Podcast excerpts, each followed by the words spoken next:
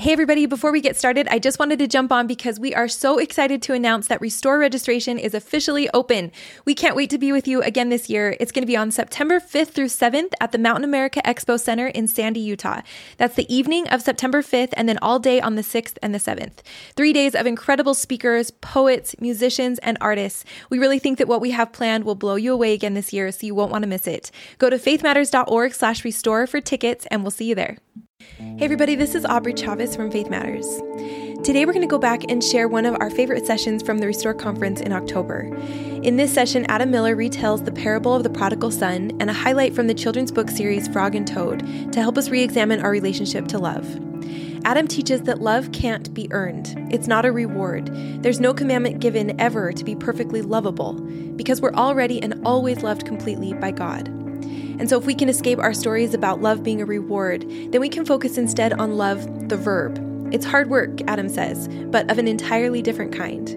We trade our guilt and our shame about not measuring up and our judgment about what others earn for abundance, where God's unconditional love is magnified and flows freely through us. We so appreciate Adam for his wisdom and also for the way he presents. This session felt like a meditation that allows you to see the worries that you carry about being unworthy of love and release them. We really hope that this session is meaningful for you, and with that, we'll jump right in.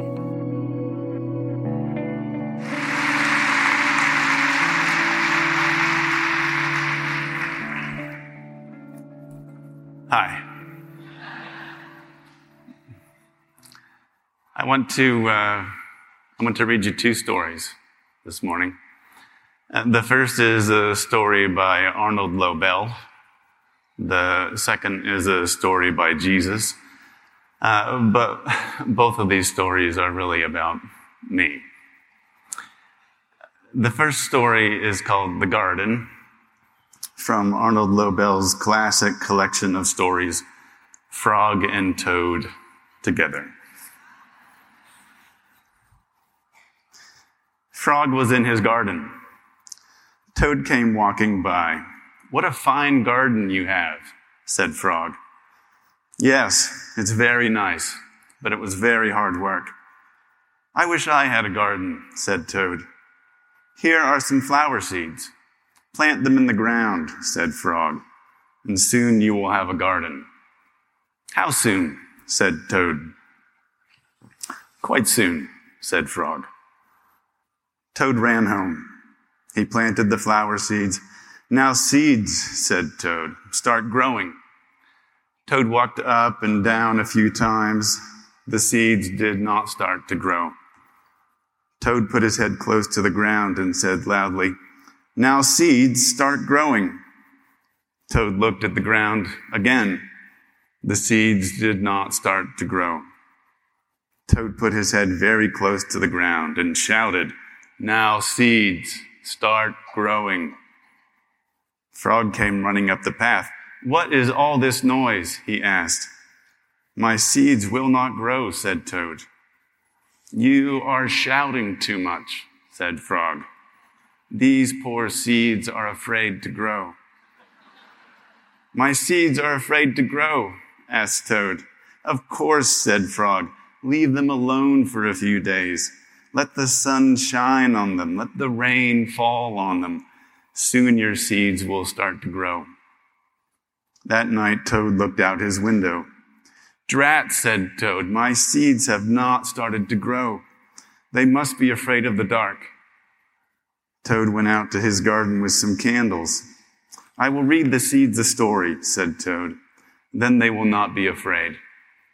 Toad read a long story to his seeds. All the next day, Toad sang songs to his seeds. And all the next day, Toad read poems to his seeds. And all the next day, Toad played music for his seeds. Toad looked at the ground. The seeds still did not grow. What shall I do? cried Toad. These must be the most frightened seeds in the whole world. Then Toad felt very tired and he fell asleep. Toad, Toad, wake up, said Frog. Look at your garden. Toad looked at his garden. Little green plants were coming up out of the ground. At last, shouted Toad, my seeds have stopped being afraid and started to grow. Now you will have a nice garden too, said Frog. Yes, said Toad. But you were right, Frog. It was very hard work.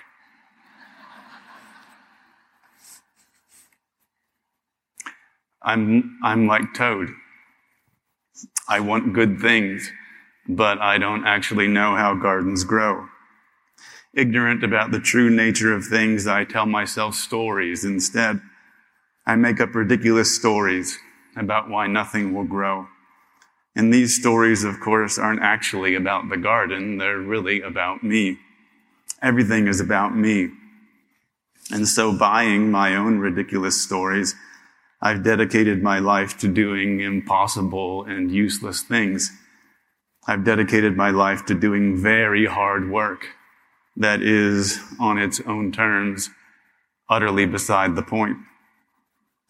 And truth be told, I suspect I'm especially like Toad. That is, adorably earnest and decidedly dim-witted when it comes to religion.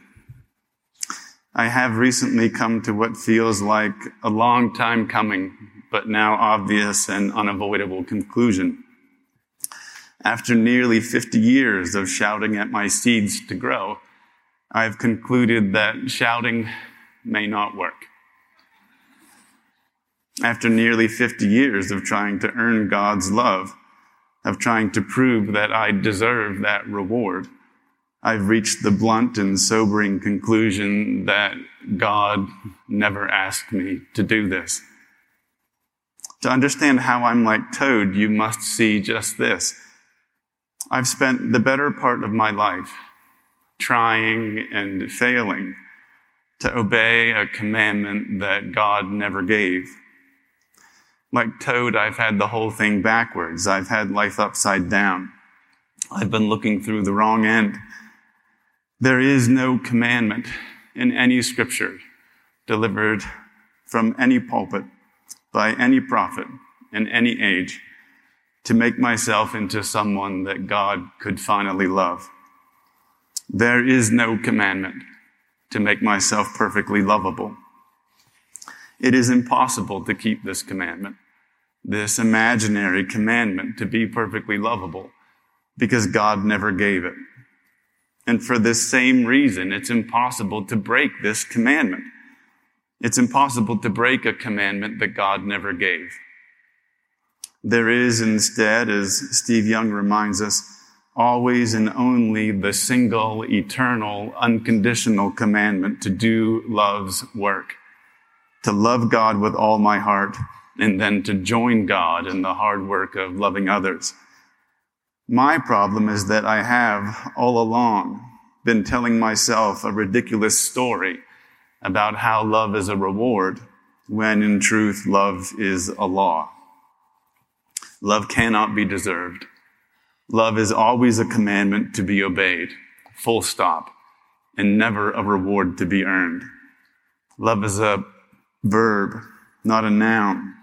Love is a work I must join, not a reward I can get. Love requires my participation, not my perfection. This is the secret hidden from the foundation of the world. This is the good news of the gospel of Jesus Christ. Jesus has tried again and again to tell us this. I will open my mouth in parables, he said. I will utter things which have been kept secret from the foundation of the world. So consider this parable, maybe the most famous parable of all, with its own stubborn secret hidden in plain sight. A certain man had two sons, Jesus tells us, and the younger, acting as if his father were already dead, asks for his share of the inheritance. He receives it, he wastes it, he starves. Woken by his hunger, Jesus continues, this son then came to himself. I will arise and go to my father, the son thinks, and will say unto him, Father, I have sinned against heaven and am no more worthy to be called thy son. Right. I am this younger son. This is me. This is how Toad and I think. Rather than treating love as a law, the younger son treats love as a reward that he has failed to earn. He treats love as something he could, with very hard work, deserve. He treats God's law as a measure for whether he deserves to be loved. This son thinks love is about being loved and earning love, not about loving others. He thinks his seeds didn't grow because he didn't shout at the ground long enough or hard enough. And so he thinks he doesn't deserve to be loved. No outcome could be more predictable and inevitable than this. Treating love as a reward, I will always find that I have failed to deserve it. And having failed to deserve it, I will be filled with guilt and shame. But why have I failed? Because I'm not good enough or strong enough or perfect enough to be loved? Or because I was wrong about what love even is? See this. Guilt and shame are the inescapable shadows cast by every backwards and disobedient attempt to earn love and deserve to be loved. In this way, guilt and shame are telling symptoms. They're powerful signs that something is wrong, that something in me is painfully out of joint. The trouble is that ignorant as I am, I constantly misread these signs in light of my own ridiculous stories. I constantly misinterpret these symptoms as signs that God does not love me because I don't deserve to be loved. This, though, is not what guilt and shame mean. What these powerful signs actually mean is that I've been doing the wrong thing, that I've misunderstood what love even is. If we compare God's law of love to a spyglass or a telescope, we might describe my mistake like this. As a sinner, I've got the right instrument, but I've spent my whole life looking through the wrong end. I've got God's law, sure, but I'm using it backwards. This law was meant to magnify love, to call me to love, to show me how the world is already saturated with God's love. But by misusing God's law, by looking through the wrong end of the telescope, I've produced the exact opposite effect. I've made God's love seem incredibly small and impossibly far away.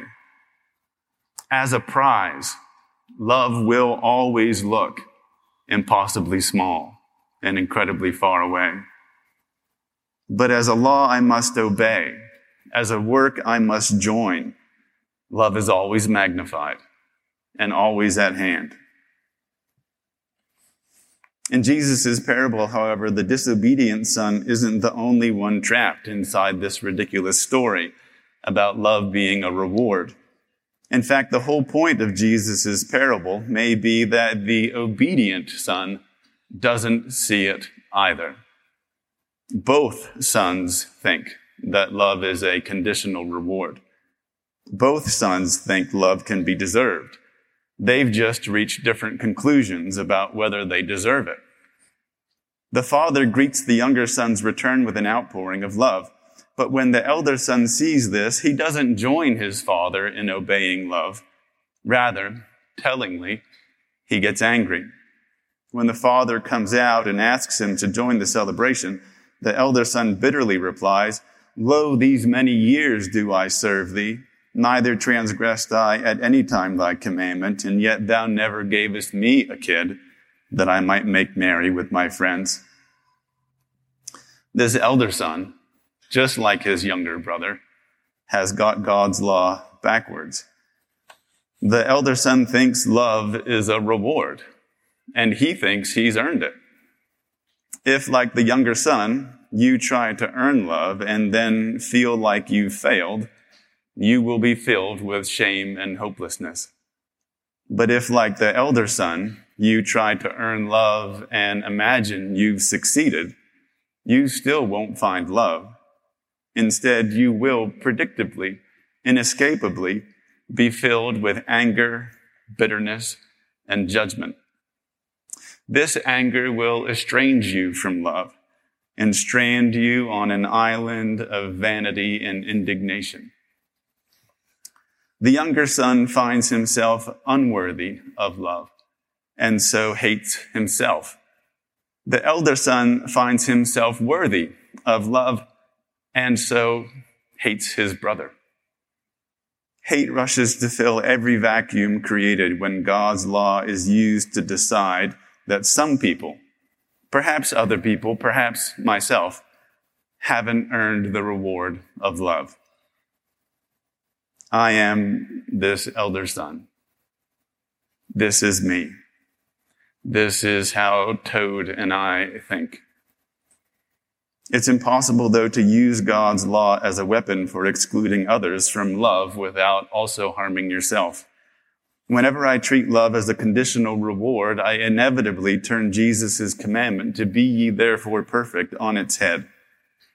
This commandment to be perfect does not describe what I must become to finally earn God's love.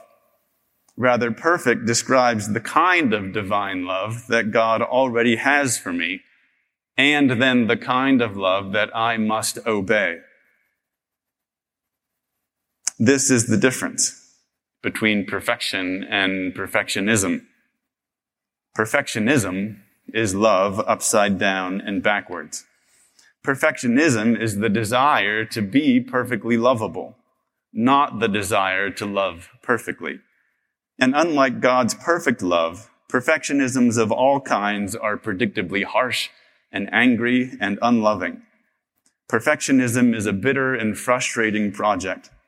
Perfectionism withholds love and disobeys the command to love. In this way, perfectionism is a crippling form of disobedience and an arrogant dismissal of God's law. Perfectionism is a sour form of moral relativism that undercuts God's law by rendering love relative to some imagined scale of merits. God is perfect. God is not a perfectionist. In this parable, the Father is the only one who thinks like God. The Father is the only one who knows how gardens actually grow. He's the only one who knows what love even is. Obedient to God's law, the Father isn't guilty or angry. He loves both his sons. When his younger son returns full of guilt and shame, the father doesn't hesitate to love him. When he was yet a great way off, his father saw him and had compassion and ran and fell on his neck and kissed him. Humbled, the son protests, Father, I am no more worthy to be called thy son. The father, though, ignores this ridiculous story and says to his servants, Bring forth the best robe and put it on him and put a ring on his hand and shoes on his feet, and let us eat and be merry. For this my son was dead and is alive again, was lost and is found. The Father knows both what God's law says and what God's law is for. He knows how to love. The Father, in other words, knows how to render righteous judgment. In Matthew 7, Jesus famously commands, Judge not that ye be not judged. But the Joseph Smith translation amends the verse as follows Judge not unrighteously that ye be not judged, but judge righteous judgment. There are then two forms of judgment unrighteous judgment and righteous judgment. What divides the one from the other? These forms of judgment are, I think, cleanly divided by whether we're treating love as a law or as a reward. If we think love is a special reward reserved only for those who have earned it, then we'll use God's law to judge what people deserve. We'll use God's law to divide the world up into those who deserve to be loved and those who don't. We'll use judgment as a weapon. This is unrighteous judgment. Righteous judgment, though, does just the opposite.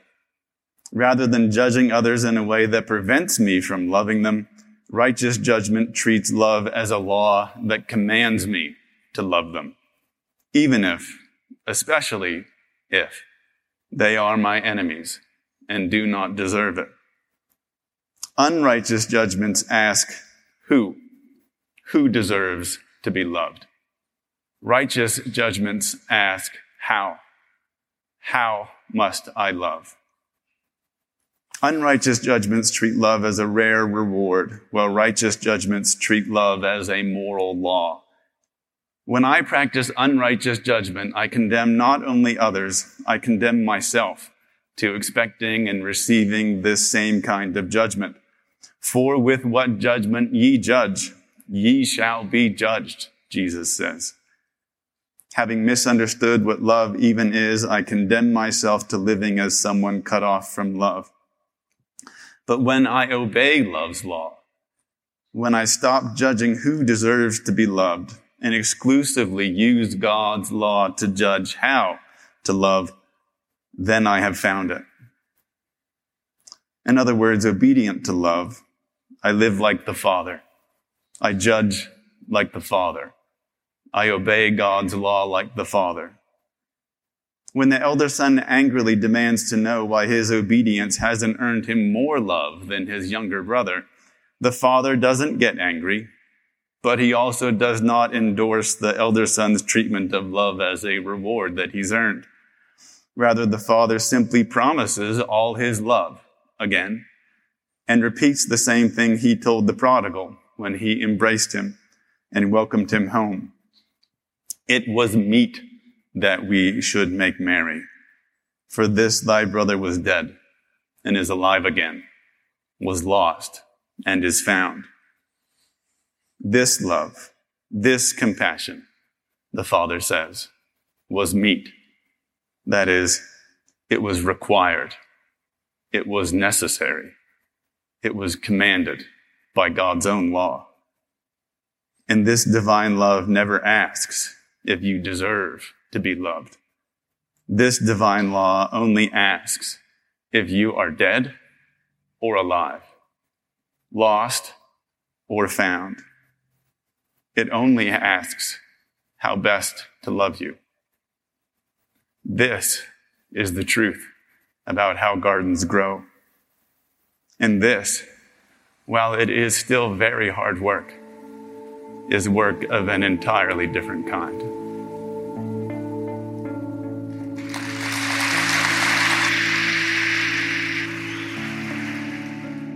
All right, thanks so much for listening. We really hope that you enjoyed this Restore session with Adam Miller. If you are interested in seeing the other Restore sessions, you can go to our YouTube channel where they're all posted for free.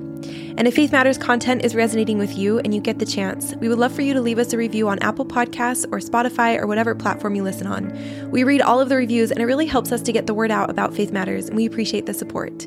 Thanks again for listening, and remember you can check out more at faithmatters.org.